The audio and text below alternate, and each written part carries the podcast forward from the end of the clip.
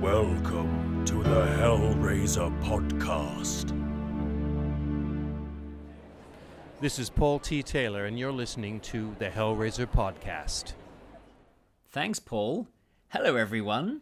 Welcome to the Hellraiser podcast. I'm Peter, and with me again is Phil. Hello, everyone. And we're back again after a bit of a lengthy absence. Sorry. But we're actually working out how to do this properly and how to do it Yes. more regularly. So we've got more news on that coming soon.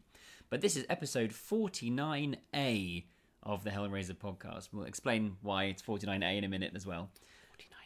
But today we're going to be talking about the brand new, well, it was a while ago, the brand new Hellraiser movie, the 10th film in the series, Hellraiser Judgment. Mm, Mm, indeed. yes.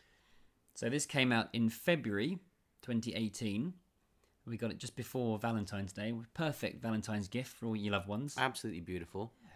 So first of all, let's explain why we're doing 49A. Um, it's because because I'm really anal about numbers, and we've got a 50th special coming up. What we'd like to do is for our 50th episode is do a big nothing specific geek fest where we answer people's questions. We just talk through the whole franchise, just have a whale of a time with a couple of drinks, and um, answering people's questions on Twitter and Facebook, and just have a, a jolly old time. Wow, that sounds so good. But we also want to do our judgment commentaries as soon as we can. So what we're going to do is this is 49A, and then 49B will be our judgment commentary, and then we'll have our big 50th. Exciting. So there you go. That's why I've done this stupid numbering thing because I'm really anal and OCD. If you about were numbers. a serial killer, this would be your thing, isn't it? yeah, Numbers. You'd have Numbers, like a it'll be- number, a basement of People numbers. been or- killed in episodes. and so now we're going to be talking about Hellraiser Judgment. obsolete, irrelevant. In an age when desire has become amplified, but where lust can be sated electronically, we need something more than just a wooden There box. is a mechanism. The house is ready. We can adapt. Technology may have advanced, but sin remains unchanged, pure. Greed, lust, lies, betrayal. Yes, new millennium hurtles forward. Faith is lost. Mankind have become a vacuum without morality. So many souls seeking new and darker experiences. Degradation upon degradation, sin after sin. So then, those are the souls we shall seek out first. At the very beginning, as you just heard, we have Pinhead talking to a new character, who we find out is the Auditor, about how the box isn't working anymore. They need something new, something fresh. Mm, like a film studio. Like a film studio. yeah, they could do with a What's film new? studio, yeah. And so, we have this whole new faction of hell brought in. Um, so, this film was written and directed by Gary Tunnicliffe, Gary J. Tunnicliffe, who's been working as a special effects guy in the franchise since the third film. And you may know as the writer of Hellraiser Revelations. Yeah. Uh, and he managed to write and direct this one.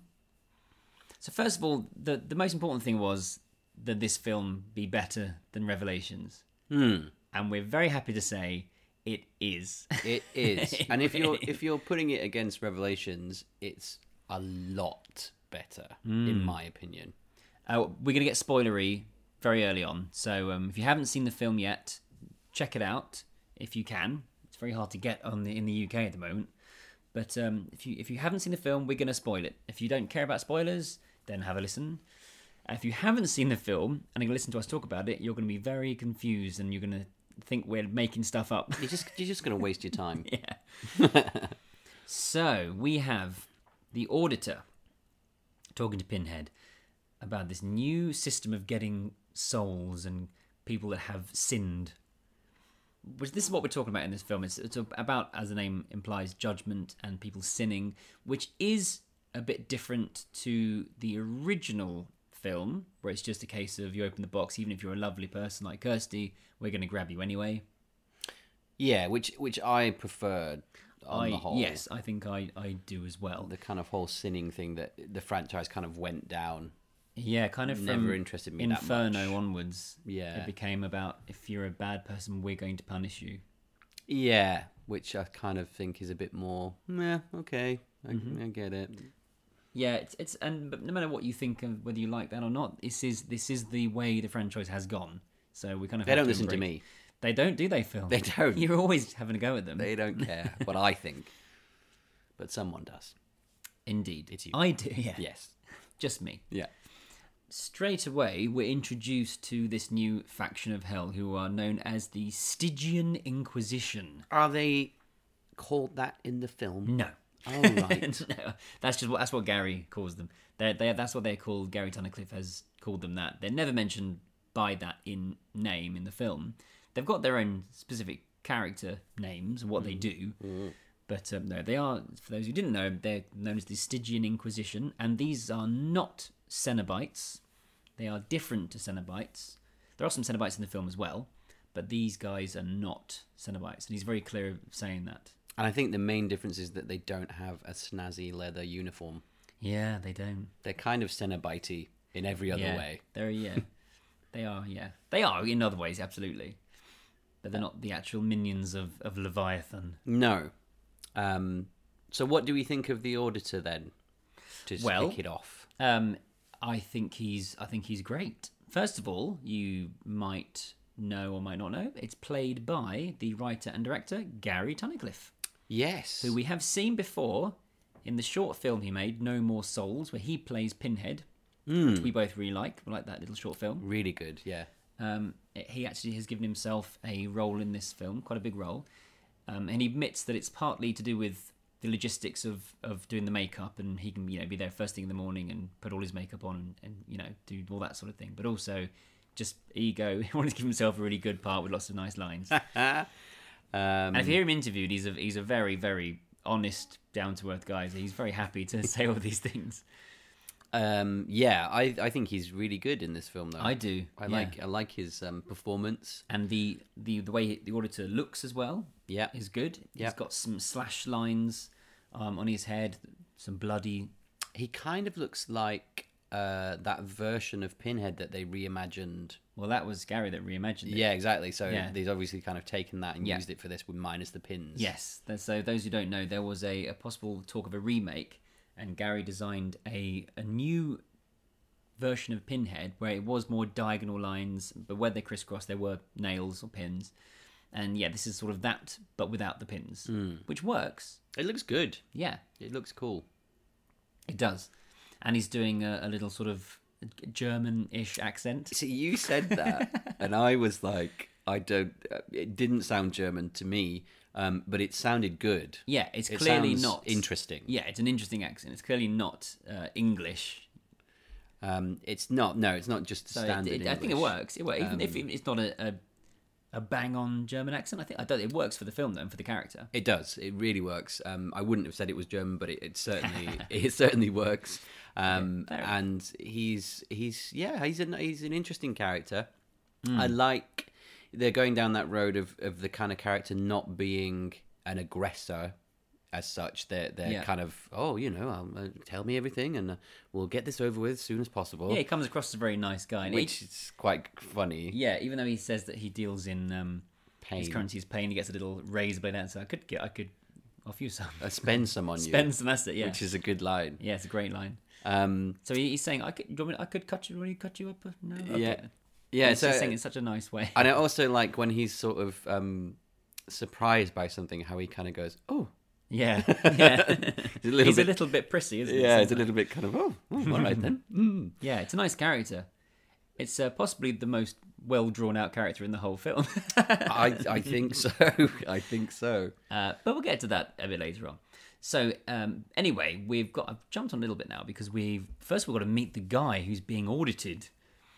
And Yes. So the first um, character we kind of the first human character we meet is this chap called Carl Watkins, who is a horrible paedophile and murderer. Yes, For those who don't know, those are bad things to they be. are bad things, and yeah, so he's well deservedly strapped Mm-hmm. into his chair. Well, first of all, they say the box isn't working because we live in a tech technological age, and so they, they write him a letter on a typewriter. Um, So he gets a letter inviting him to this place, uh, 55 Ludovico Place. Oh, Yeah, Ludovico from the first, from Ludovico Street, from Mm. the uh, original movie and the book, Hellbound Heart. and uh, Ludovico Technique from Clockwork Orange. Yes, as from well. Clockwork Orange. It's got a lot of indeed. history So behind in that. fact, Clive Barker might have been referencing Clockwork Orange when he wrote Hellbound Heart. Yeah, yeah. So there you go. Mm. So Carl Watkins is brought in to be audited, and the auditor's sp- sitting down with a typewriter, writing in blood. I think this is supposed to be Carl's blood being I thi- pumped out it's of being him. sucked out of him, isn't Yeah. it, and going into the typewriter. And uh, according to Gary, it's supposed to be writing on skin, which is a fantastic idea. Uh, but I must say, in the close-ups, it doesn't really look like skin to me. In no the typewriter. and i don't think in some of the other scenes which we'll get to in a minute Mm. it it looks like skin it looks like paper It and looks it like paper. reacts or, like or very paper Mm. very thick paper, like parchmenty paper. but um, i do think um, this typewriter is a great idea Yeah, and it looks really cool because it's got all these little whirring steampunky type cogs and wheels and flywheels and stuff on it uh, and i think this bit is really well filmed i love the, Yeah. the shots of the typewriter the sound effects of the all whole the stuff the whole all of this stuff in this this version of hell in the Stygian hell area is amazing and it's beautiful and is really good. Yeah. It's very very well designed. It looks great. There's sort of a, a yellowy filter over everything, and like you were saying, the there's little cogs and things, and it's a bit steampunky, but also it's very horror as well. it's really good this bit i, It's I really excellent. like it Yeah. If you've seen, if you haven't seen the film, but you've seen the trailer. A lot of this stuff is in the trailer, Yes. um, so you've sort of got the idea from that, the, the way it looks, that sort of thing. So once he's been audited, he's taken to the assessor, Hmm. and the assessor is this big guy who comes in. He gets the pages that that have been written on about Carl's past, and he covers them in tears from children. Children's, tears. um, this guy, for those who don't know, uh, the guy that plays the assessor is the director of the movie Feast, and I think the other films, the other Feast movies as well. Um, wh- he won a competition, the Green Light Project. Is that it? Yeah. Project Greenlight. Project Greenlight, that's it. Um, was a competition uh, for filmmakers, and the winner got to get their film actually made as a proper feature film. And he won with his idea for, for th- this film called Feast, which is a creature feature. And it's really good fun if you haven't seen it. It's, it's worth checking out. Um, and he knows Gary. I think he worked. Gary worked on Feast, I think, and he got him in to play this part. And he's he's great. He's horrible. he's, he is really good, and again, this is really well filmed. Um, so he pours the tears on the Hmm. on the pages, paper, and then he gets out knife and fork, and he's and he eats the And he eats pages it. down. um, and this is just so grotesquely Yeah. filmed. It is disgusting. graphic close-ups of it being eaten. Yeah, it's great. It's good stuff. Mm, it's great. Uh, and then once he's finished, as he has some uh, sort of stomach gurgles, and he throws up into a into a funnel Into a sort of tube in the Yeah. wall. And Carl's like, "Yeah, they'll teach you, you bastard." Yeah, But it's actually on purpose. supposed to happen. and the assessor gives him a little cheeky grin, then gives him a little bow, A little bow, and which is then really leaves. funny. It's lovely. And then the other side of the wall, all the vomit has gone into a sort of trough, Trough, on the yeah. other side of the wall, and there are three ladies there, and they are the jury. So they're there to to give a verdict. I thought they were the meaningless titillation. Ah, yes. yeah, because they are um, completely naked except for very small underwear, sort of pants. They've got their, their their breasts are out, but they've got very small sort of thongs on. Um, and, but also, but their faces are a bit sort of cenobitic and ripped apart and flayed They- open. yeah, their mouths are kind of Yeah. uh, flayed.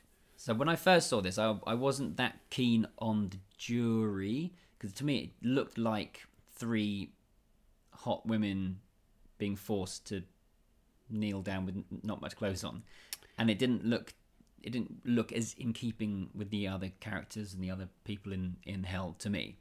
Yeah, and I think, like you said, it, it, it you either need them to be naked, I said this when we were watching it, yes, or or wearing more sort of leathery actual, Yeah. actual uh, costumes No, and you As just a- kind as of a- as think a about costume the design. you just kind of think about the actors, and Yeah, it just and- looks a bit and uncomfortable. And they a didn't bit want, and, kind of, and he hmm. didn't, Gary didn't. He didn't feel comfortable having them completely naked, which is which is understandable. This we haven't said that yet. This was a very low budget film. and it doesn't look it. No, it doesn't, except for certain little things. Yes, there are things. like um, like the, the the paper not looking like skin. Bit more money, maybe they could have done that. Or these jury ladies uh, could have either been naked or in a bit more of a a leathery type costume type. I thing. mean, I d you, w- do you know whether that was he wanted them to be naked from the beginning? I would have thought he did because that's the kind of guy he is.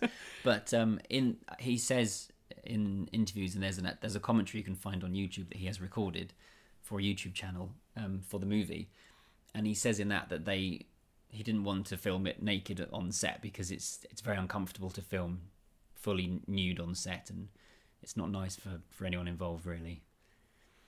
Well, just don't make them naked then. Well, exactly. That's my But uh, point. you know, it's one of those kind of you have things to where pay you, more as well. I think. I think um, you know you, you wonder whether this is one of those decisions where it was a bit well you know to get the film made got to be some nudity in there or something Yeah. like that you know maybe someone was pushing for it or maybe he was happy to provide that from the beginning mean, because he it's- knew that that would help Yeah, get the film It made definitely helped. Yeah, any any any teenage boys watching, they're gonna enjoy this bit. well whoever peter it doesn't have to be teenage boys Absolutely. Excuse me. I do apologise. I'm just thinking about myself. When I Yeah, was a teenager, exactly. I would have loved this bit when I was a teenager, and I was a teenage boy. So, yes um, so then, anyway, the jury put their hands into the assessor's vomit. Originally, that in the- old that old saying in the script, uh, he had them drinking it. and i mean eating i it. knew as soon as i saw it i thought oh they're gonna drink they're it gonna eat it, and eat uh, it, but, um, the studio was like, no, do no, you can't have them eating it. that's too far So they just put their hands in it, and that, and they feel around, and from that they know whether he's guilty or innocent. And they turn around and they say, "Guilty, guilty, guilty," and he's guilty. Ob- I mean, obvs. we knew that because he admitted already. yeah. It's not really, it's not really gone into how someone could be innocent if he's just given his confession. And why do you go th- when he's actually said yes, I did all these things? Why do you need to have the assessor and the jury? Keep him in work. Exactly. Don't want to put him out of work. Yeah. Uh, then he's sent to be cleaned. Now we have the cleaners come in, who are more naked ladies. Originally, and we knew this because we saw the original breakdowns of the, the characters when they were casting it, if you remember, all those months ago. and Mm. long we, time we ago. read those. These are supposed to be very old ladies, completely naked, reminiscent of the old woman in The Shining. Um, they're supposed to be 80 or 90 years old, c- completely naked, and licking him clean with their tongues. However, they couldn't find any 80 or 90 year old women to play the parts who were willing to do it, so they're not that old. They're sort of middle aged ish. Um, and they're still naked and they're still licking him clean, Yes. which is quite nice. I mean, it's quite great and nice in a horror way, not in a like, oh, that's nice. And it's, it's a nice visual. It's, it's very cool. Yes. yes. Just, I wasn't sitting thinking, oh, do you know what? That's I, could, quite I could do nice. with that right now. They should. I wish they offered that at a spa. yeah. You know, we should start one. Wow. The Hellraiser The Spa. Stygian spa. Stygian Spa. There you go. Uh, more info coming soon. And then. Is that how we're going to pay for the podcast in the Yeah, future? there you go. More news on that. Absolutely. Yeah, more news on that as well later on. We've got, we've got a plan. We've got a, pl- there's a plan afoot, everyone, Ah. to get in your ears more often um, Now that at our spa. there's uh, this there's a bit here that that I my imagination kind of went with. So they're licking him clean, which you sort Mm-hmm. of see very briefly, and you get the idea. And then it cuts away. Or Oh, the camera does pull away, so we don't really see the you don't- details. You don't right really see now. the details at this point, but you you get the the gist. And they say you must be clean Yeah, inside. inside and out. and out. And you- then you just cut to a shot of the auditor going, oh dear. Oh, and and my mind just started thinking, what are they doing to him? I just went rimming. Yes, Straight away. Yes, something like that. You know, They've but got something... these very long tongues that go inside. Yeah, him. exactly. So that's what my Yeah. mind went to at this point. But then later, in Later the on, we middle- find out that that's not quite. I mean, that could still be true. If they didn't, because we as I get later on, I'll tell you something else later on, but the other cleaning scene in the film, there was a lot more film that they didn't put in. Okay. Well, later on, anyway, But, you um, see that that's not Oh, the case. yeah, with that what mean, they're doing. it does mean something else, Yes. which we'll get to later, Right. ladies and gentlemen. Uh, once he's been cleaned, then this new character turns up, who is now we've got there's two names. He's called the butcher or the surgeon, and I think there's both of them. I think the butcher is the big. Yeah, because in Fellow. the film he refers to this person as the surgeon. Well, the butcher is the big one. Yeah, so you've got and the this big- surgeon is the other one. Yeah, so this big guy turns up with a sort of baby's it's like wooden, isn't it? A wooden baby's face mask. Looks wooden to me. Mm, it looks like something out of that Manhunt computer game. Oh yeah, From years yeah, it ago. Does. Yeah. And if you've seen the trailer, he's in the trailer, and he's got a big sort of hunchback, and it turns out in his back is this much smaller character with a big gas mask on. So the big guy is the butcher, and the little person that comes out is the surgeon. Yes. So the That's what- surgeon's in yeah. like a kind of black PVC Yeah, PVC tight, costume. big black gas mask with two very nice um, big knives that look like sort of Crescents. fans. Yeah, crescent shaped metal knives, and he and he or she cuts cuts Carl up. Yeah. Um, and this bit is really well filmed, I thought, because Yeah, wh- when when the surgeon comes out, it just looks amazing. I just and think it's it looks slow motion and things flying around. It and- looks really no, This fantastic. is all brilliant. This And is if uh, all- had I not known that this was going to happen, I would have been even yeah, more. I thought it was excited. A sh- it was a shame there was so much in the trailer. Obviously, trailers are there to make people go, "Ooh, I want to see that." But I, I wish I hadn't seen these visuals in the trailer because it, it would have been much more impressive seeing it in, for the first time in the film. Yeah.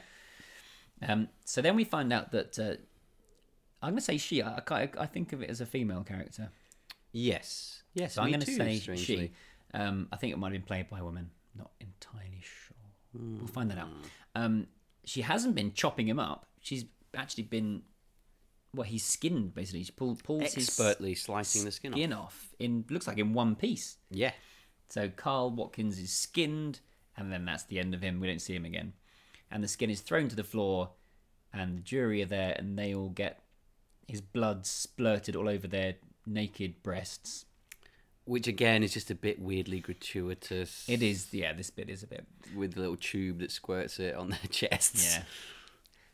But there's also a little bit here that um, that was cut out of the film that isn't in the film. But apparently they've got um, scissors round their necks, and what they then did, they then cut up the skin, and that became paper for the typewriter for the next victim. But that Which is a good that's- idea. Hmm. Yeah, it's a great idea. But that's not in the film. So that's the end of that bit. That's so that we've just met all of the members of the Stygian Inquisition, and that's what happens when you get audited. And how does Pinhead fit into this? Well, he's just sort of sat in a room Looking at a wall. at the moment, looking at a wall. Um, we see Pinhead every now and again. He's bathed in blue rather than the sort of yellowy, reddy yellow of the Stygian stuff, and he's not really doing much at the moment, is he? He's not. We're, we're going to talk about him later because obviously it's a new It actor is a new playing Pinhead. actor. Um, but he's not had much to do yet, so we'll leave him for No, now. let's leave him. And we'll, We'll leave come him. back to him Yes. soon. And then we start on the actual human story of the film. We cut to a lady, Crystal, who's coming home from being out, and she comes into the room, into her apartment. She's very well off, and there's candles everywhere. She thinks it's her fella, or her casual fella, who's who's snuck in to, to give her a quickie, as she says. Hmm. And she can't find her little dog either. Oh, where's her little doggy? that Where she is loves? her dog? and uh, it turns out there's someone else there who gets her, Beats her up. and she's got by a baddie. Um, And there's some some not amazing uh, lines that she has to to Yeah. say in this scene. Well, on her own, I mean, it is hard when you're on your own, walking around trying to, you know, when you've got. it's a dialogue. difficult scene. It is, because yeah. she's supposed to be a bit drunk, Yeah. and and she's got kind of dialogue where she has to kind of say things which she wouldn't really say, like No. "Where's my dog?" Yeah. where you wouldn't you wouldn't say that you just call for your dog, you know. Mm-hmm. Um, so things like that, which is just it's just a tough scene, I think. It is, yeah. Uh, but then we don't know what happens to her for, at the moment. We then cut to our two main male characters in the film, two main male human characters, I should say, who are detectives and they are brothers. we have Sean and David Carter, who are brother detectives. Um, Sean is being a bit moody. He's sort of the older brother. He's a bit moody, and David's the younger one, trying to get into conversation but can't really get anywhere. Yeah, and he looks a bit kind of fresh faced. Yeah, so looking. immediately it goes right. This is the young, preppy, fresh-faced one. This is the moody, older one. leather jacket, older one. Yeah, bit like Frank, basically. Yes, like Frank Cotton. So we get to the crime scene, and then the lady, Crystal, is s- laid out on the floor, and it says, I am a jealous god on the floor. And there's a, a laptop playing a clip over and over again of, of her saying, I worship this little guy, talking about her dog. I worship this little And now we discover what's going on. There's a serial killer on the loose, everyone. yeah, And this person is killing people because they love Seven. all Oh no! Yeah, here we no, go. No, All right, so No. this we can't really get away. Have we, have we actually we missed the opening credit sequence, which we'll talk about here as well. Yeah, So this film, in places, is quite reminiscent of the movie Seven from 1995, um, which is one of my favorite films of all time. Mm. I think it's absolutely. If you haven't seen Seven, go and watch it right now. my God, it's good. Um, so in Seven, there's a killer killing people like the Seven Deadly Sins, and in this film, in Hellraiser Judgment, he's killing people like the Ten Commandments. So it's not exactly the same, but it's it's similar. And I think you know you you, you mentioned um, when we were chatting that Gary Tunnicliffe thought he, he wasn't so keen on these comparisons. No, well he he he's, he's very strong saying that it's it's not a rip off. I mean he's he's a fan of Seven, so yeah. he, he's not. It's sort of homage in some ways, but the opening credit sequence is is quite similar to the opening credit sequence of Seven. And Gary tries to say it's not, but it it it, it it, is. really is. It, in down, it's about the feel of it. The music is quite similar, mm-hmm. um, and the the way things are moving around and the, the words are popping up and and things are flashing over each other. It is quite similar. It is, and you know the just the very subject matter is so similar. You know, with the killer And and that that did- killing, and these are his lessons and that kind of thing. That did actually take me out of it when I f- the first time I saw the film, and the opening credits came along. I was like, oh, this is like Seven, um, which is a shame. But now I know. I, I'm and I watched it again. I'm happy just to let it wash over me. Yeah, yeah, yeah. But I think I I think it's unavoidable some of the similarities, and, and just is, the fact yeah. that you know it's two cops in a kind of darkened rooms Mm-hmm. uh, with dead bodies, you know, looking around serial killers' houses and stuff. It, it's it's going to be very similar no matter what you do with it. So we're gonna we're gonna give it a pass because we love Seven, and it's not a complete rip off. It's similar, but that's okay. It's undoubtedly similar, but it's not not necessarily to the to the detriment. No.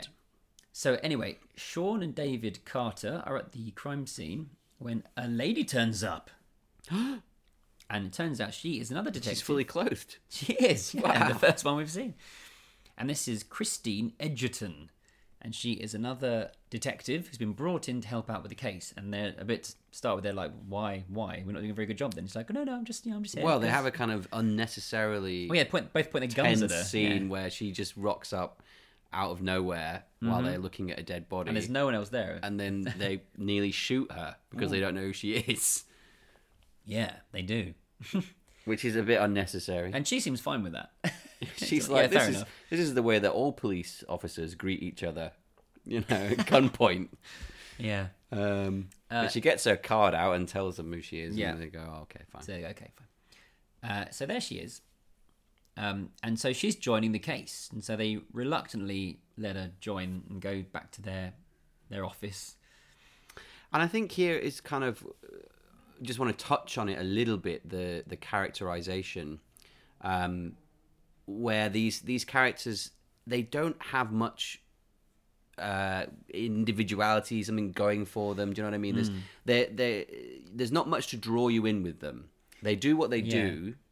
But kind of her coming in is supposed to put a bit of a cat amongst the pigeons and make make Yeah. it feel a bit like oh well they've, she's disrupted their investigation. But I didn't really get the sense of anything from them yet anyway. No, I didn't know exactly. It's a bit too soon. Um, and it's fine. You know, they're they're doing what they're doing. They're going through it. They're you know they're moving the plot along. But I think they could have done with a little bit more fleshing out, as so yeah, to speak. I agree. Because the, um, the film's very, very short. It's only uh, one hour and 20 minutes or 22 minutes. So they could have added a little bit more in here. Hmm. Yeah, and I think it would have been nice, you know, and and, and um, Gary's obviously capable of doing it because he does it with some of the other moments and some of Yeah. the other characters. So, um, yeah, I think he could maybe have just indulged himself a little bit more and made Mm. these characters a little bit fuller. Yeah, I agree. Yeah.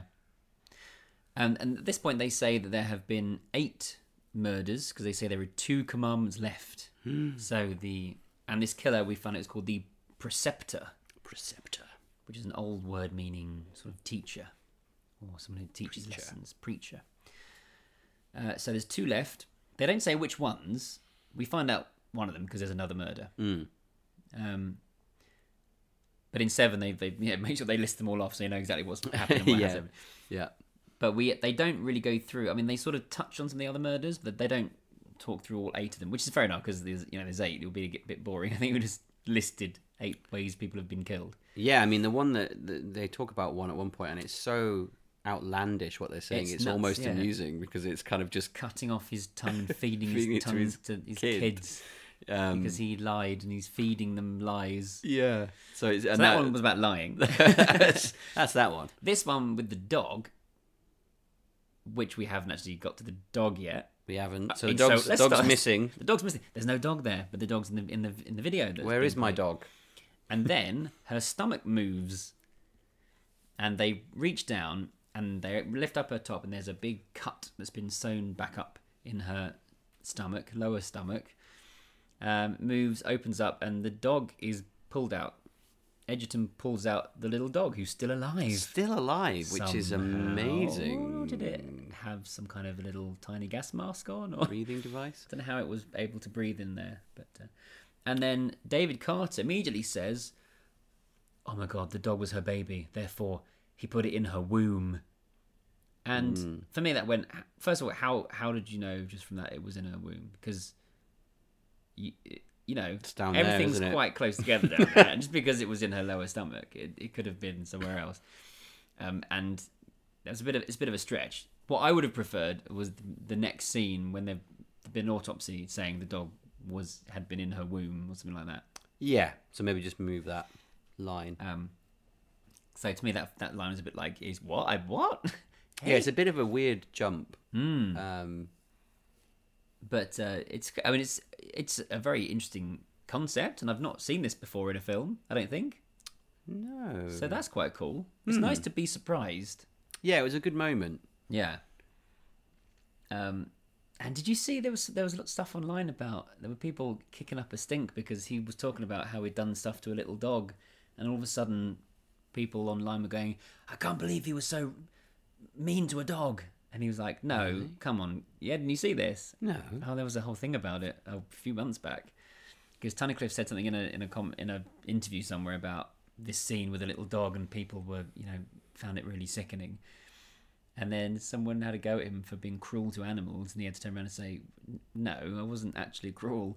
And the, the little dog coming out of her stomach is a is a toy dog, Obviously. and then she lifts it up, and it looks like it's covered in blood, but actually, her hands are covered in blood, but the dog's covered in water. Yeah. and it's really quite cleverly done. yeah, yeah. So there was nothing at all. But this, but there was for a moment be- before anyone saw the film, there was a bit of a Well, you, ca- you, you can't this man's make, cruel to animals. You can't make a film and be cruel to animals because all animal stuff has to be yeah, exactly. supervised. Peter turn up and they're like, They get out. have, what they are you have doing?" a humane society, don't they? Who who come Yeah. and watch it.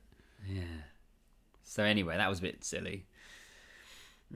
so now um, we are into the police procedural aspect of the film, which for me is the least interesting and least enjoyable moments of the movie. Yeah, because you, you you're on to a, a really interesting stuff with the the Stygian Inquisition and how that's going, and then this police stuff. Um, it's just a little bit seen it all before. Um, Yeah, and it's a Uh, little it- bit ploddy and sort of doesn't really go anywhere for a while, and they're just walking around their office and again, you know, it, ev- there's nothing surprising in these moments. They're all things you've seen before. You've seen these characters before. The characters aren't particularly, you know, uh, exciting.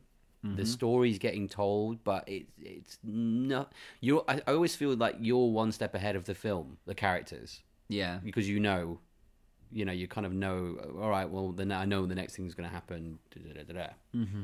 So then there's another crime scene they go to. So this is the ninth commandment, and it's in a children's playground, and there are little children's hands sur- in a circle, Severed. severed hands, and jars of blood. Looks like. Mm-hmm. Oh, first of all, there's a very quick shot of this saw Sawing. sawing something and blood. and pliers pulling out a tooth and that's nice and graphic Mm. and in the hands they open up one of the hands and there's an eyeball and some teeth mm. it's a eye for an eye tooth for a tooth and on the wall or on the fence on the fence of the playground is written thieves and the word is made up of missing children posters Yeah. so that's all really that's all really This is cool. great. yeah I think this is really cool. I, I prefer this to the beginning murder. Hmm. Um, yeah i 'cause do it's just a bit more interesting again. It's a bit more kind of like, what is going on here? Hmm. Yeah, there's some really good ideas going on in this film. And then in the course of their investigation, we're going to skip a little bit now. We're not going through every single scene. Um, they discover that the the children and the lady womb dog victim are sort of tied to this this place that ties into the Carl Watkins character, who they've not men- mentioned or met yet. And they find out he's this paedophile who's been banned from going near this school playground because he likes to jerk off to girls, um, yeah, doing their gym lessons. So they go to his house, his apartment. He lives down in the basement. And who's the landlady? it's Heather Langenkamp from the first, third, and seventh Nightmare on Elm Street films. Yeah. And she's the reason that this film sort of was released into the open to start with, into the public. yeah, she kind of spilled the beans on She it. did, um, which we've talked about before. Um, this was all sort of around the time that the Harvey Weinstein awfulness was kicking off, and so you do wonder if she hadn't mentioned it, what would have happened to the film? It could have just been shelved, and we might have never Yeah. seen it. You don't know, And I think, yeah, I mean, yeah, there's no reason why Yeah. it would have been released. because Paul Taylor, the new um, Pinhead, he he was just in complete secrecy. He wasn't allowed to talk about it at all. And as soon as she dropped the bombshell, and they the studio admitted, all right, yes, there is another Hellraiser film, then he was allowed to talk about it. Yeah. and his world opened up. uh, so yeah, so there we go. The Heather so everyone's very excited that she was in the film, Yes. and she's listed quite high in the credits on IMDb, and if you look on the Amazon store, that sort of thing. And she's in it for about eight, nine seconds. it's really she's short. got two, like two lines, and that's Yeah. it. Then she's gone, Yeah. Yeah. which is a bit like, oh, is, is that it? Oh, okay. Um, but they go into Carl's apartment. It's all very horrible. There's a, a laptop. This is seven. yeah, it is. this is so It's seven. Quite similar. yeah. And they find the the letter. I think this is the letter that he was given. He was sent at the very beginning of the film, written on the typewriter.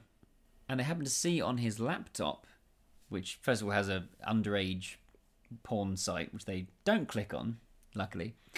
Um, th- they find his the one of the things he last looked at on his internet search was this place, fifty five Ludovico Place. So Sean goes to the place to find out what's going on, and he comes across the auditor, and then all of a sudden now we're into Sean's audit. So is this? Does this mean that if you just turn up there, he'll audit you? Well, it's it's kind of implied that they do know about him, that he's got a dark past, which we won't go into now completely. Okay. Actually, we will because it makes this conversation better. Spoil this is your last spoiler warning.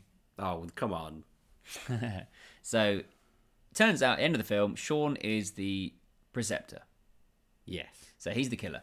Um, and at this point, when he's being audited, you we Did you see that coming? Um, I kind of did, and then I thought it. wa- It was like a red herring for me. I thought I think he, he's he's this moody, dark man. I think he might be the killer. And then I thought later on, actually, no, I know he's not. Actually, he's not the killer. So then Yeah. the actual reveal was quite good. Yeah, I think I had oh, the he same. is after all. I think I had the same. yeah. So it did work for me. Yeah. yeah. The reveal worked for me. But at this point, he's talking to the auditor about his past and how he's he, he hurt a dog when he was a kid, and then start talking about he how he's he's a war vet and he did lots of horrible things overseas and killed people and did all these nasty things. And then all of a sudden they carry on with the audit and we don't hear what he's saying. So at this point he could be talking about his actual crimes, his actual Ten I think, and Commandment I think he crimes. is because Yeah. they say he's got it all. You know, and it's a massive It's a- stack yeah. of papers. It is. And then the assessor comes in to eat them. He eats them, and he but he chokes on them, and he's having trouble. Bless Hmm. He him. can't get his meal down. He can't, and he's sort of vomiting black blood instead of his normal lovely vomit stuff. and it also goes next door, and the jury are having trouble with it as well. yeah, with his they're, black they're, they're goop. all in difficulties. And so the auditor needs a bit of help. He wants to he wants to find out what's going on. And you know, this is a new operation, but Yeah. he, he he's he's very quick to. He doesn't sort it out on his own. So first of all, no, he's, he sends him off to be cleaned by the cleaners. Like, uh, go go be cleaned.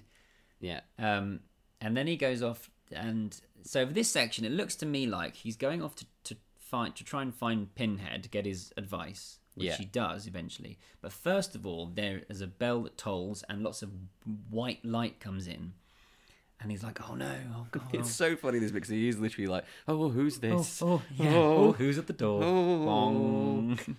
and it's this lady turns up, blonde lady wearing white, Wearing white, bathed bright in white. white light. We don't know who she is at this moment, but he does mention her in a moment. This is she is an angel. She's Jafiel, who is an actual character, an actual angel from. An actual angel. she's a real angel from you know the Bible, yes, but she's a real yeah character. If you, unless you believe in these things, then she's either a real she- angel if you believe in she's that, or real. she's a real character. Anyway, if she's you don't. based on a real person who, Sure. and the real person kicked Adam and Eve out of the Garden of Eden, and also looked after Noah's children, Mm-hmm. I believe, which is mentioned later on. Yes. And she says, let him go. And the auditor goes, uh, what? And she says, just let him go and everything's fine. Don't worry about it. Everything's fine. Let him go and it's all okay. Yeah, so she's just like. And she well, implies that it's him, it's like God who's telling him to do this. Well, she doesn't really at this point. She, At this just, she point, just says, doesn't "Let she? him go, let him go." That's it. I don't want to come But back. she here. sort of says, she sort of implies to him that you better do what we say because there's, you know, a higher power that's yeah, at work. yeah, yeah. She implies that. So then the auditor goes to see Pinhead and it's like, mate, I need some help. I'm having some trouble with it's this all guy. gone wrong. It's all gone wrong. Meanwhile, th Sean is being cleaned by the cleaners, and we get a much more graphic look at what they do. And what they do is they do lots of cleaning with their tongues, as we saw earlier on. Uh, and so apparently there was a lot more filmed that they that Gary cut out. God, imagine filming that as well. I know. And I remember it was supposed to be 80, 90 odd minutes by the Oh, no, start. no. And they so they lick, lick, lick, and then they all manage to spit their saliva into a little receptacle, and they pour that into his mouth, and it's all bubbly and frothy, and Which is disgusting. it's dis- this is probably this is the most disgusting moment of any Hellraiser film. It's awful. Yeah, Yeah. and it's almost yeah, I almost yeah didn't like watching it, I which w- is how you know horrific horror films should be, I guess. Which is amazing because my mind's thinking that they're sticking their tongues up his bum, and actually they're just pouring saliva into his mouth, which Yeah. is more disgusting. And apparently there was some some people who left the set when they were filming this because they didn't they couldn't stand it. Yeah, I mean it's a great effect because the stuff just Oh, it's is so horrible. foamy and gross. It's really, really horrible. It's really made uh, horrible. made of egg whites apparently. really horrible. It's really nasty. And then, but he manages to get a hand free, reaches up and grabs hold of one of the cleaners' heads, and then we cut to the auditor talking to Pinhead, and Pinhead's like, "Well, go and just deal with it, sort it out." Yeah, And he's not very helpful at this point. he's got a lot. He's staring at his wall. He's been looking at. Do you mind? I'm looking at trying to look at this wall over here. But Chatter is there as well, which is fun. Yeah, we see Chatterer. Chatterer new, turns new up. Chatterer. y- Yeah, he turns up. He's a bit. Um, the makeup's a bit, bit clean. for my Bit liking. clean. I think It's better than the some of the other films though, because if you look at something like Hell World, it just looks like a big rubber mask. yes. This actually looks like makeup. I mean, it looks cool. Yeah. Um, I think the teeth are are different.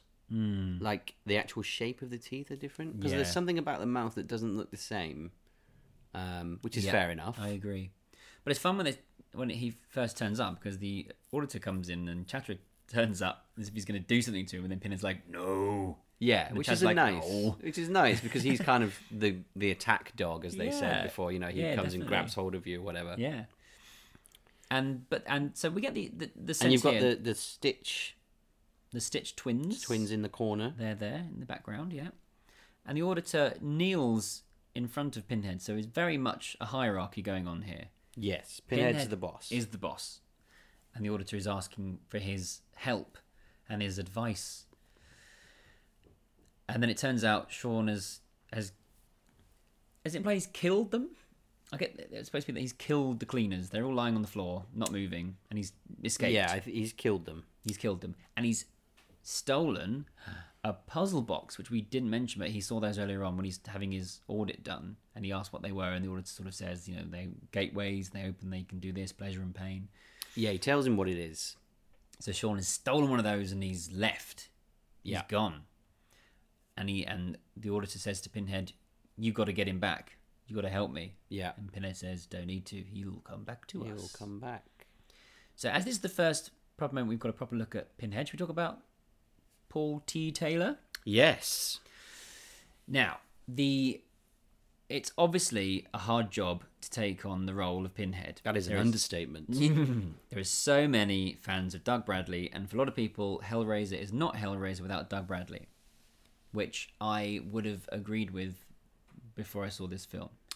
Well, especially because we saw Um, yeah. this film before this one. So the the best that Paul T. Taylor could hope for is people saying, "It's a shame it's not Doug Bradley, but he did a good job," and that is what people are saying, which is great. Yeah, I I I think he did do a good job. He does, and I mean, we won't even compare him to Revelations Pinhead. which is 'Cause he so was- bad. terrible. But uh, no, obviously it's not Doug Bradley. But as a replacement for this film, and maybe another, we'll see. I don't know. Um, he does a good job, and it it's not doesn't take you out of the film. You don't sit there just wishing it was Doug Bradley. It works. Yeah, it does work. It definitely and I, works, I think and he, do- he- yeah he does really well in the role. Yeah, I think he does well, and it, as you say, you don't go, oh, oh, go, Doug, oh, you know, you, you can you can set that aside, Yeah. and watch the film on its own merit. And he's not in it very much either. So No, but what he Mm-hmm. does, he does well. Yeah, if it, if he was in the whole film like Hellraiser three, it wouldn't have worked as well. Well, yeah, I mean, uh, it would be interesting to see. I certainly, from watching this film, if they make another one and they have him in it, I, you know, I'm I'm more excited about seeing Yeah. him do more. Yeah, Um, Well, now that this I one's think he can been- do it. Uh, he's been. I mean, he's been pretty well received actually by the fans. Yeah, he has. The film has has had uh, good and bad reviews. I've Hmm. seen lots of people talking about the film online, but even the people that don't like the film have admitted that they think the new Pinhead's okay, which Yeah. is which is great. which is probably one of the hardest things to get right. Yeah, I've So, seen you people. know, I've seen people online who hate the film, but admit that Paul's good as Pinhead. yeah, Which is amazing. So it's great for Yeah. him. And obvi- as obviously we've interviewed Paul and We have, and I also met him recently at the London Film and Comic Con, and got Yes. another little interview, a follow-up interview, which I'll, I'll play later on in the podcast. Um, and he's, yep, he's he's very aware that you know he's a replacement, and he's very aware that this could be the only time he plays it. So he's gonna, you know, he's going to all the conventions he can. He's gonna milk it for all he's worth, his fifty minutes of fame. But hopefully, it's gonna be a bit more than that. So Yeah. hopefully, it'll lead to a bit more. And yeah, and I, I think you know he he's a nice guy and Yeah. Mm. very enthusiastic, and it's really nice that he's been embraced by the fans and that he's been able to pull it off in this instance. And Yeah. uh, so I wish him well, and I, I'm hope to see um, more from him. yeah, absolutely. So so I've got a little. because I in- don't think Doug's going to come back to the no franchise. not- no, I don't think he will at this stage, Um, unless unless it's a big big budget reboot, and he gets paid a lot of money. Yeah, and you know, if he does come back, then fantastic. You know, he made that role. Mm-hmm. Yeah. Um, but if he doesn't, I think at the minute Paul is doing very well. Yeah, I agree. So this little interview with him will play at the end of the podcast. Um, it's only sort of eight minutes or so. But when I met him the other day at the London Film of Comic Con, uh, so have that later on. Another thing that's interesting is when they're talking about Sean having choked the assessor and froze the jury and he's killed these people. Um, Pinhead does say it's it's quite hard to hear, but he does say innocent, as in he's been assessed and he was deemed innocent. Which is what I thought they were getting at. Like That's what that- I'm- yeah. That's what it stopped the process Because because, he he, wa- was, yeah, he was innocent, innocent. and the assessor just went carry on. But I don't know why Pinhead says that here because he's what's he innocent of? I don't understand that because he is obviously guilty of being a serial killer as well as being a moody leading man. Yes, I think I, I think there's maybe a bit of confusion in the ideas there. Yeah, because maybe. It, it's kind of uh, it's- to, in the sense of this movie, it's that God has intervened at this point. Yeah. to make him seem Which we don't innocent. really really know yet. Yeah, so that it doesn't quite follow. Do you know what? That's actually the f- only the first time that I've thought of that of it like that. Is Yeah. that- so it's God that's made God's- the assessor that's- choke and Yes, that's Okay. what I believe. Right? Am I being really stupid and not realizing? No, that? no, 'Cause no, I, because I it hadn't thought doesn't- of that. That does make sense. Because it does no. Because I just thought God sent Jafiel down to stop stop it happening. yeah, because that's what I mean. The Jafil stuff, No, but that does make sense though. but then what happens later doesn't quite fit with that in my mind. Er, we'll get there in a bit. Okay. anyway, Sean goes Maybe home. just just to note, maybe we are being very thick here. yeah, let us know what you think. Um, Sometimes we are. sometimes, we are. Sometimes we are. Anyway, so Sean goes home to his wife, uh, who we met briefly earlier on. He's not very nice to her. He, well, he he forgot her birthday. She's a bit cross with him, and it's not the happiest of marriages. We get the idea. Um, and he has this this dream, this cenobitic dream, where the Stitch twins. That's turn a up. great name for a band. Cenobitic Dream.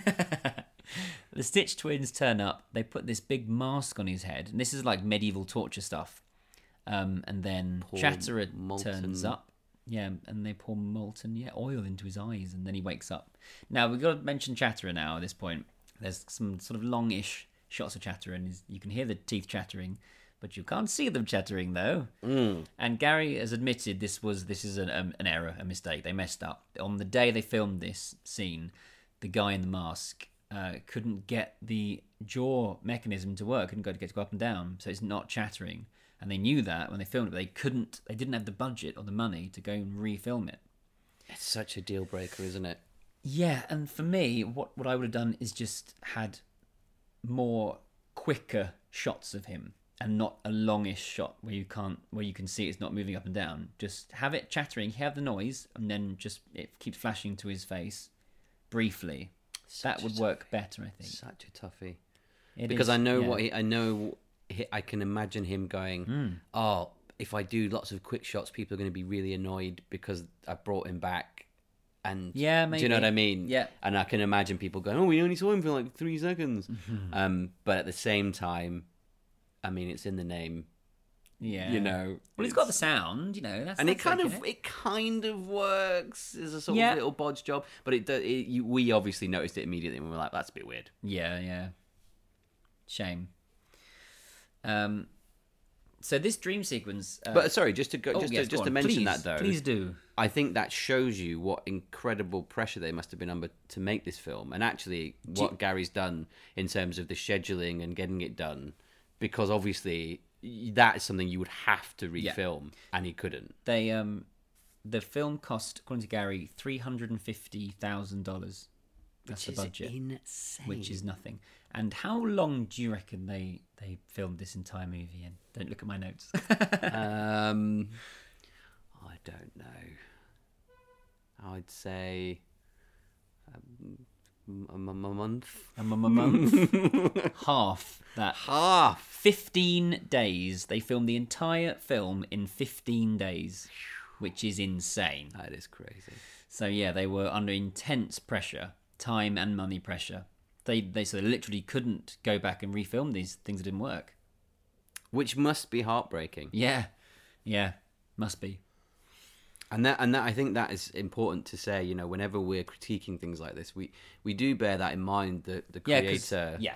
um, because we'll be picking over things now that he might be sitting there going, "Oh well, I Yeah, couldn't but- yeah, redo but it- that, could I? You know, and, uh, or this had to be done, and it was done, Yeah. and I did the best I could. You know, so um, no ill will meant from that point No, of no, view. because we, we've well, you know we've been involved in projects where whether they've been short films or radio plays or theatre, and we know that you have to cut corners sometimes. sometimes it doesn't turn out the way you want it to No, and it's a real not, shame. and but but but then people ex- look at that as in going well that's the best that you could do so Mm, yeah, exactly. therefore you know you've put it in front of me so it's the best you could do which is not always the case and particularly on something like this so i do take that into account yes. anyway Anyway, he wakes up from the dream, or so we think, and then he, he his wife rolls over and they have some sex. Uh, but in the sex, she he keeps flashing to her wearing sort of tight, leathery, bondagey stuff, and he's flashing the, the, the stitched twin faces, and he gets very upset, and Chatterer's face is there, and he just throws her off and goes out. And it's supposed, I think, it's supposed to be implying that that's also a dream. yeah it's kind of like pinhead's got into his mind and is now Mm. Yeah. sort of giving these hallucinations almost In the original script, which Gary was forced to remove, uh, she goes down on him at this point. He comes and then she lifts up her head and it's his brother's face and he wipes his mouth. And Oh the my studio were like, no, God. no, take that out. well the studio were right And there's- that's We did not need and then that. Another one because he then goes outside. He bumps into this homeless guy who then is all of a sudden skinless. And in the original script, the the homeless guy pointed behind him like a bin, and uh, there his wife having sex with two guys in pig masks. What? yeah, they're like right, take out the pig sex. yeah we didn't need that either Um, but then he does get sort of uh, the this homeless, skinless homeless person's there, and then the jury are there for some reason in the street, mm. and there's a puzzle box, and the homeless guy sort of hits him with the box, and then knocks him over. He's been drinking as well at this point, and then he that's that's it. Then he sort of passes out. That's the end of that scene, yeah which is quite cool. It's a bit weird. This bit for me, this bit was a bit like um, Inferno, when there's weird flashes of Cenobites. You don't know what's going on, what's real, what's not. And I'm very pleased that it was only this bit that was like that. yeah because i hate those kind of I know things. you get a bit fatigued when you watch Inferno and then Hellseeker, and it's all a bit like, what's real, what's not, what's real, what's Oh, I not. hate is it. real? So I'm glad the rest of it is actually just straightforward. Yeah, Yeah. I'm pleased. they Yes. didn't do that for the whole film. No, it's good. Uh, so then we have a scene with Edgerton and David Carter, and this is sort of exposition scene about Sean's character. And it turns out Edgerton's actually been brought on board to not only help out with the investigation, but also to keep an eye on Sean because they people think he's a bit unhinged. And there's a there's a question about whether he's got PTSD from when he was overseas as a soldier Yes. um, or whether he's actually, you know, got too close to the case and he's burning out. Oh, that And- old chestnut. David says that he used to drink, doesn't anymore, though he's been sober for ages, Yep. and then gets a phone call from the wife, Alison, and he's like, it's, it's his wife, it's all right, he'll be all right. Hello? Oh, uh, yeah, sure, I'll be there in a minute. And then Edgerton's like, everything all right? Yeah, oh, yeah, I've just got to go and g- pick him up because his car's not working. Bye! and it turns out Alison has phoned uh, David because he's Sean's just there outside and the He's slumped in a slumped outside drunken the back of stupor. the house.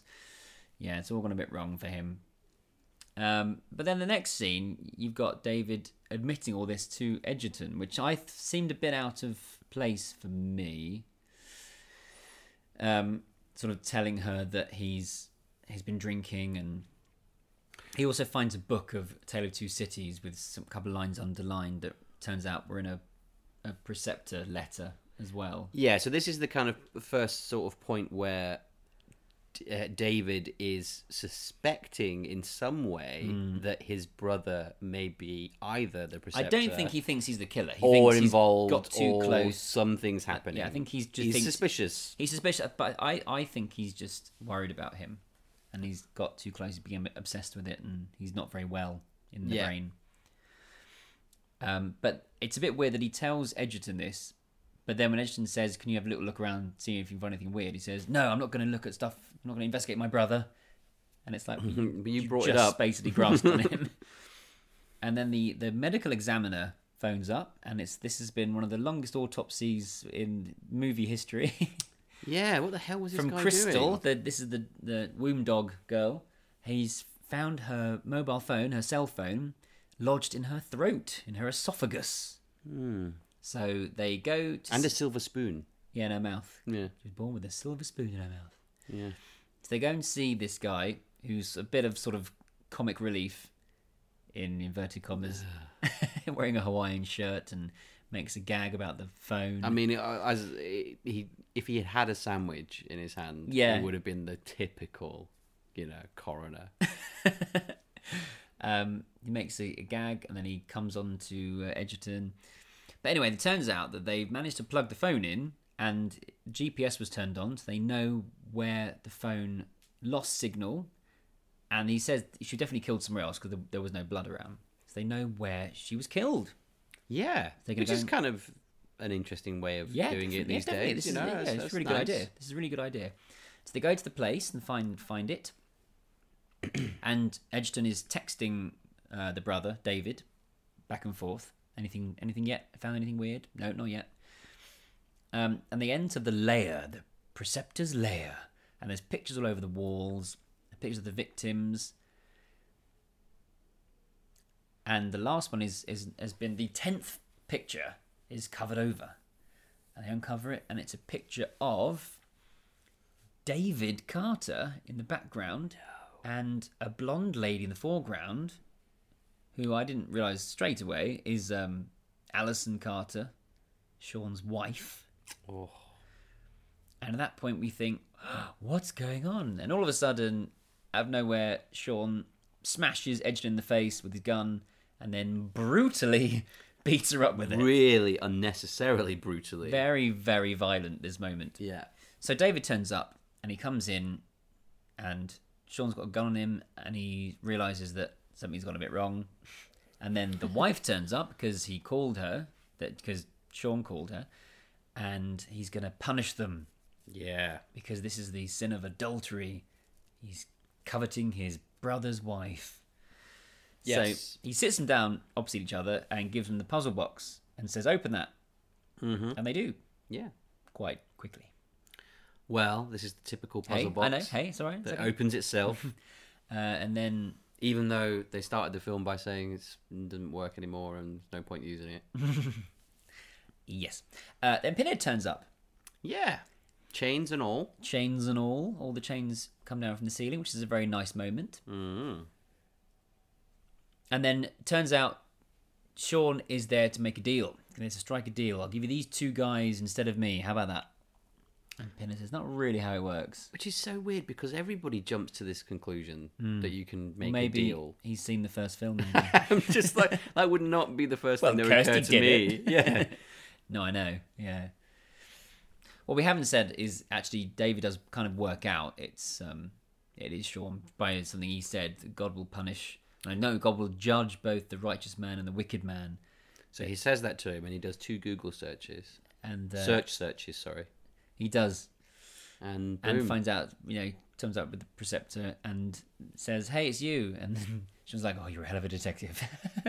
it's so hard, isn't it, to write s- satisfying detective stuff in movies. you know? Yeah, it's I really know. difficult, I think. It is it's a very hard. tough challenge. so now we have Pinhead, and then Jafiel turns up again.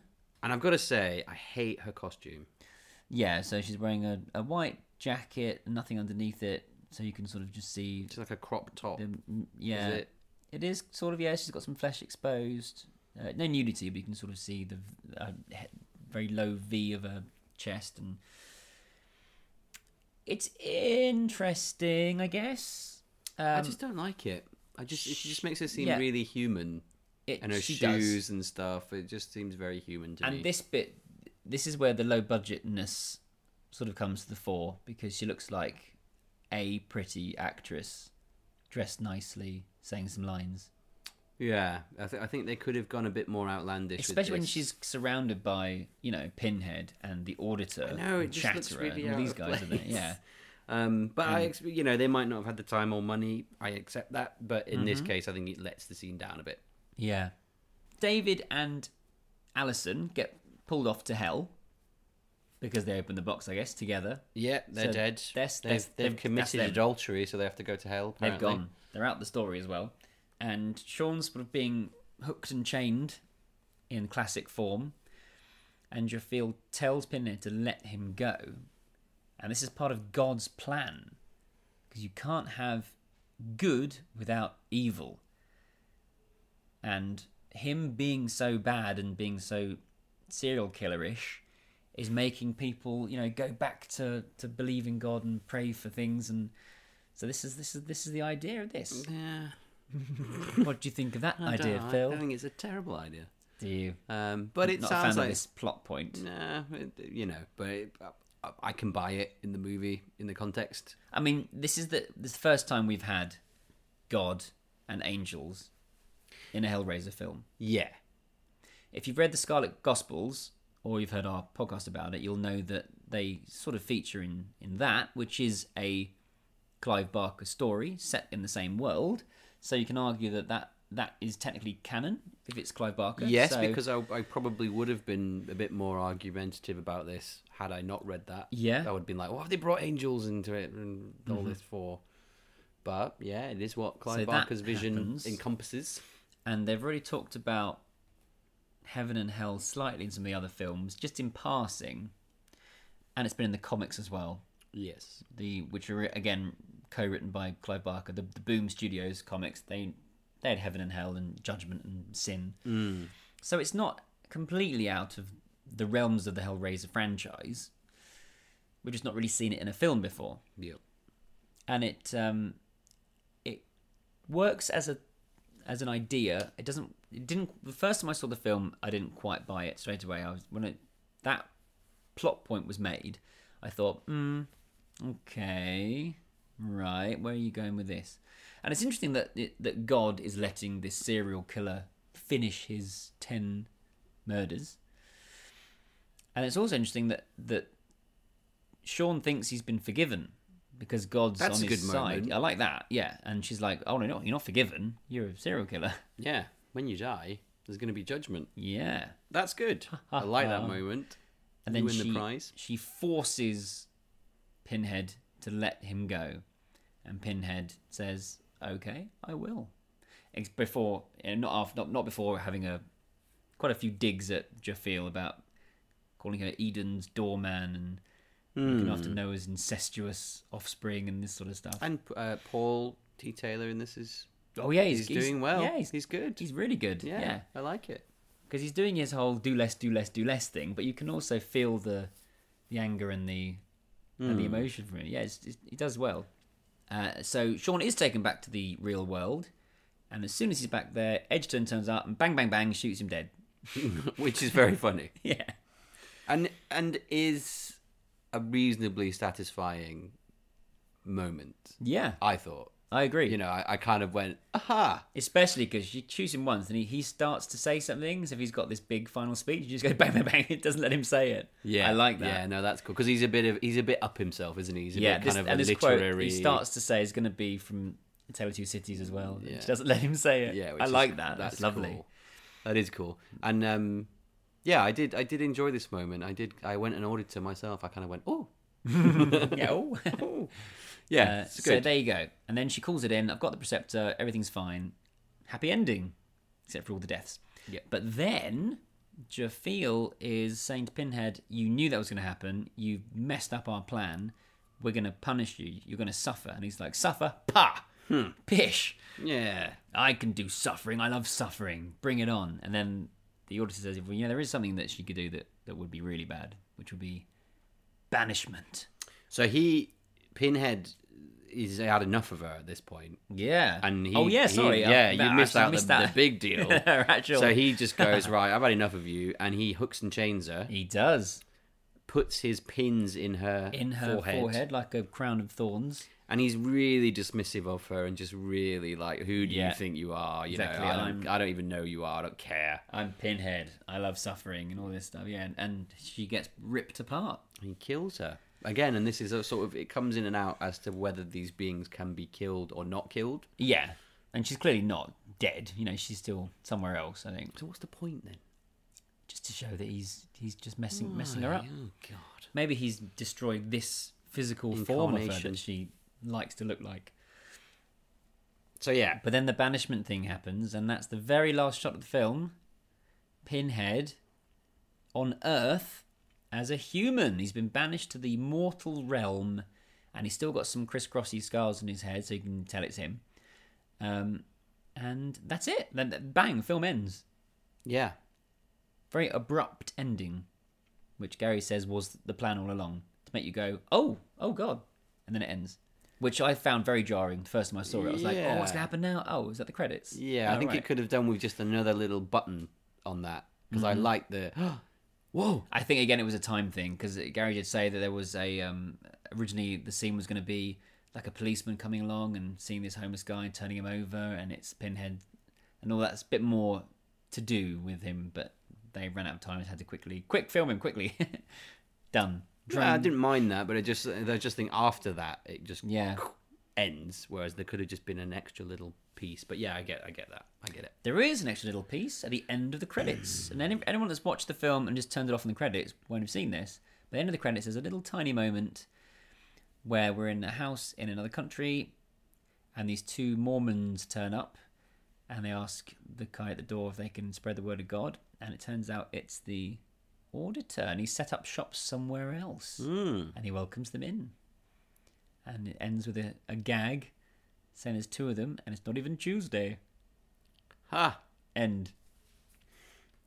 So he's carrying on. The Stygian Inquisition is continuing, albeit somewhere else. So we'll see. There could be a sequel just about that, or there could be a sequel about Pinhead in the real world, or Pinhead They they might- getting back to being Pinhead again, Or- as they've done. they might just ignore this film completely and just do a different Hellraiser film. We've got no idea at this time. We don't even know who who's going to be making the next film, or because it's a bit up in the air at the moment. Is the, the rights have gone to a different couple of different people, and because the Weinstein Company has gone horribly wrong, um, we'll see who's going to be making the next one and producing it. So It's certainly if Doug doesn't want to come back to Yeah. Hellraiser, it would be a, a great shame, particularly for Paul, if they didn't get Paul back in again Yeah, to I do agree. I agree. Pinhead. Um, yeah, because he's obviously proven that he's he's he can do it in this one. Um, but yeah, where it's going to go and what's going to happen, we don't know. And Paul mentioned that briefly when I spoke to him. Um, so I think that was a good time to play the little interview that we had with Paul T. Taylor the other day at the London Film and Comic Con. So this is what he had to say when I met him recently. Here we go. Okay, so I'm here with Paul T. Taylor. Hello, Paul. How are you finding the London Film and Comic Con so far? Hi, Peter. I love it here. I mean, this is fir- my first time in the UK, and I've had nothing but a wonderful experience. This is an amazing. The Olympia is huge. It's amazing. This is the biggest con I've ever been to. Oh, wow. Okay. Yeah, and I got to see uh, theater Thursday. I got here Thursday, and I went to s- to uh, the Old Vic Thursday night and saw pla- saw Monster Calls and and had a wonderful time. And then the next morning we started the con, and it's been you know nothing but positive. It's so professionally run. I mean, Yeah, it it's is very impressive. amazing. The staff is huge, and my every need, my every whim is met. So it's great. Good stuff. And how how's life been for you since the film came out? It's been wonderful because I've gotten to go to conventions, you know, and uh, I have actually gotten more uh, film offers. Uh, not, you know, big, huge films, but still more, just more interest, which is wonderful. But uh, really, the most important thing is that people, a lot of people who are hardcore Hellraiser fans, actually like the movie Yes. and actually accept me as a pinhead alternative to Doug Bradley. Um, so it's been great, you know. Yeah, It's I been agree. So I take you've been look, you've been seeing some of the feedback, and overwhelmingly people are saying, "Hey, this new pinhead's pretty good." Yeah. So that must be amazing for you to, Yeah. to see that. when I read the stuff, it's really wonderful. But what I really love is being at the conventions and having people come to the table and say that sort of thing to me. And it's just like, man, I have to really listen to that and hear what they're saying and just know that they mean it. And that was something I was worried about for two years Yeah. uh, since we filmed until, until it came out. And I knew going into this that they were big shoes to fill, but I wasn't going to say no I had open eyes, but it, I was a little uh, cautious.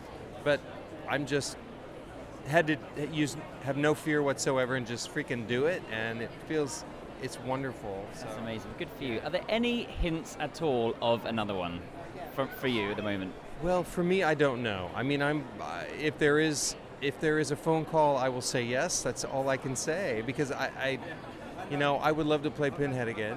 I don't. I've heard that some scripts have been written, or a script has been written by possibly some very high up in the um, Hellraiser world people. Uh, you know, anyway, well, that was a terrible sentence. but uh, I don't know who's going to own the franchise next, because uh, or who what they're going to do with Yeah. the franchise, whoever the next franchise owners happen to be. I don't know what they're going to do with it. Um, so that's kind of a big. That's sort of the biggest question. If it had stayed, uh, if it had stayed with Dimension Films and Bob Weinstein, I think I would have had a an excellent shot at doing another film as Pinhead. But I don't know what's going to happen now. It's going to depend completely on who has who holds the reins next. And now we can talk spoilers at last. Um, Was there any any clue from Gary to you what his idea next for the character now that you're back in the human realm?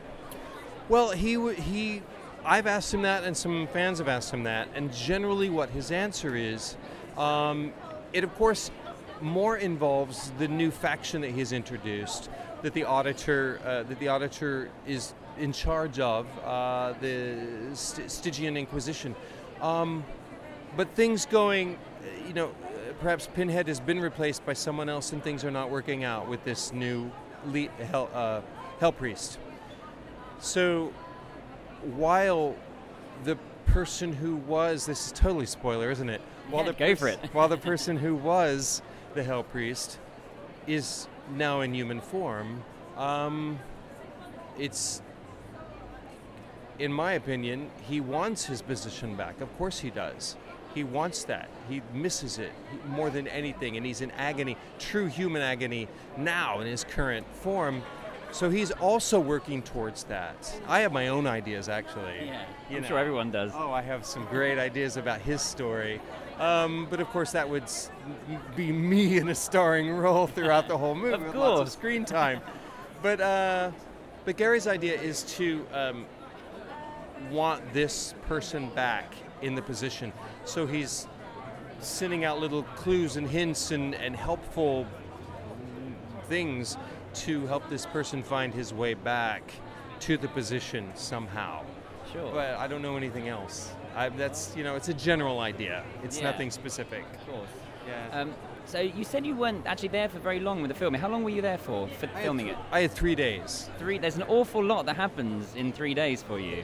Yeah, it is. Yeah. Was it very intensive the filming? Now that we've seen the film, we know how much happens. That was it The, the first day was easy. The first day we didn't shoot much, but and the second day, it was uh, it was pretty easy too, except for the nicotine overdose. That was tough. Yeah. But uh, the third day was the big scene where we shot the big scene, and uh, reshot the nicotine scene, which is not even in the movie. So we was Okay. wasted a lot of time. So Gary must have been very, very obviously very prepped, and everything was ready in advance. And Totally. yeah, Totally. There was not a moment wasted. No. it was incredible. I mean, for that, for as low a budget as the film had, for it to look as good as it does, Yeah. it had to be someone who was completely prepared and had no time to waste. And it was a labor of love for him, which made all the difference.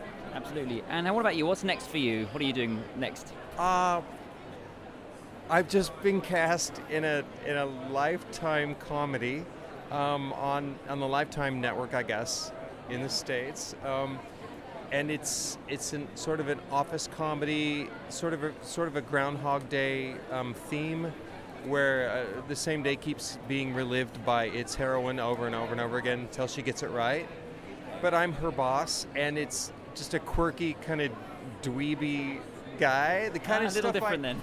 yeah, but for me, I've played those kind of guys before a lot, and so Pinhead was the departure for me, and so it's now gonna you'll get be. Hellraiser fans tuning into that and saying, I "Hey, what's know. this guy doing?" I know it's gonna be pretty funny to see what people say, um, you know, and uh, and other than that, I do have some other things in the works, but I have not signed any con- any other contracts yet. but I have some some wonderful possibilities coming up. Um, there's a there's a short film called The Torturer that I'm, we're going to be doing, written by Paul Kane, uh, who's a big Hellraiser guy, Yeah, yeah. you know, and uh, that's gonna be a short film, uh, and that'll be fun to do. I'm, it's gonna be a guy in agony, basically, torturing, torture, torture. Um, but I'm very also excited about a gentleman who has secured the rights to the sh- Stephen King short story, Uncle Otto's Truck. Oh yes, yeah, I know it. Yeah, Yeah, it's in the Skeleton Crew Yeah. book of stories. And he wants me to play Uncle Otto. oh wow. And I had read that book many years ago, and I read the story again. I was like, this is, it's such a great part. Yeah. Because it's a descent into madness uh, by an old crazy man, and I can't wait to play it. I just can't wait. So, and there's some other things I've auditioned for, some other things, like a remake of Ghost House. Um, uh, that um, I've been cast in uh, to play the Grim Reaper, but in this version he will have lines, you know, pithy comments or whatever. Um, there's one other, but I. Is there another? I think that's all that's firm. There's another movie that's that's been that is Okay. in pre-production that I can't say for sure that I'm going to be in, but I just really hope that I get to play a scary clown. That's Right. just all I'm going to say. Well, good luck with that one. thank you. I hope so. Well, thanks for talking to us, and have a great Absolutely. day the rest of the day with the uh, the convention, and you, we'll hope to see you Peter. again soon. Thank I you. will. I hope. Thank you.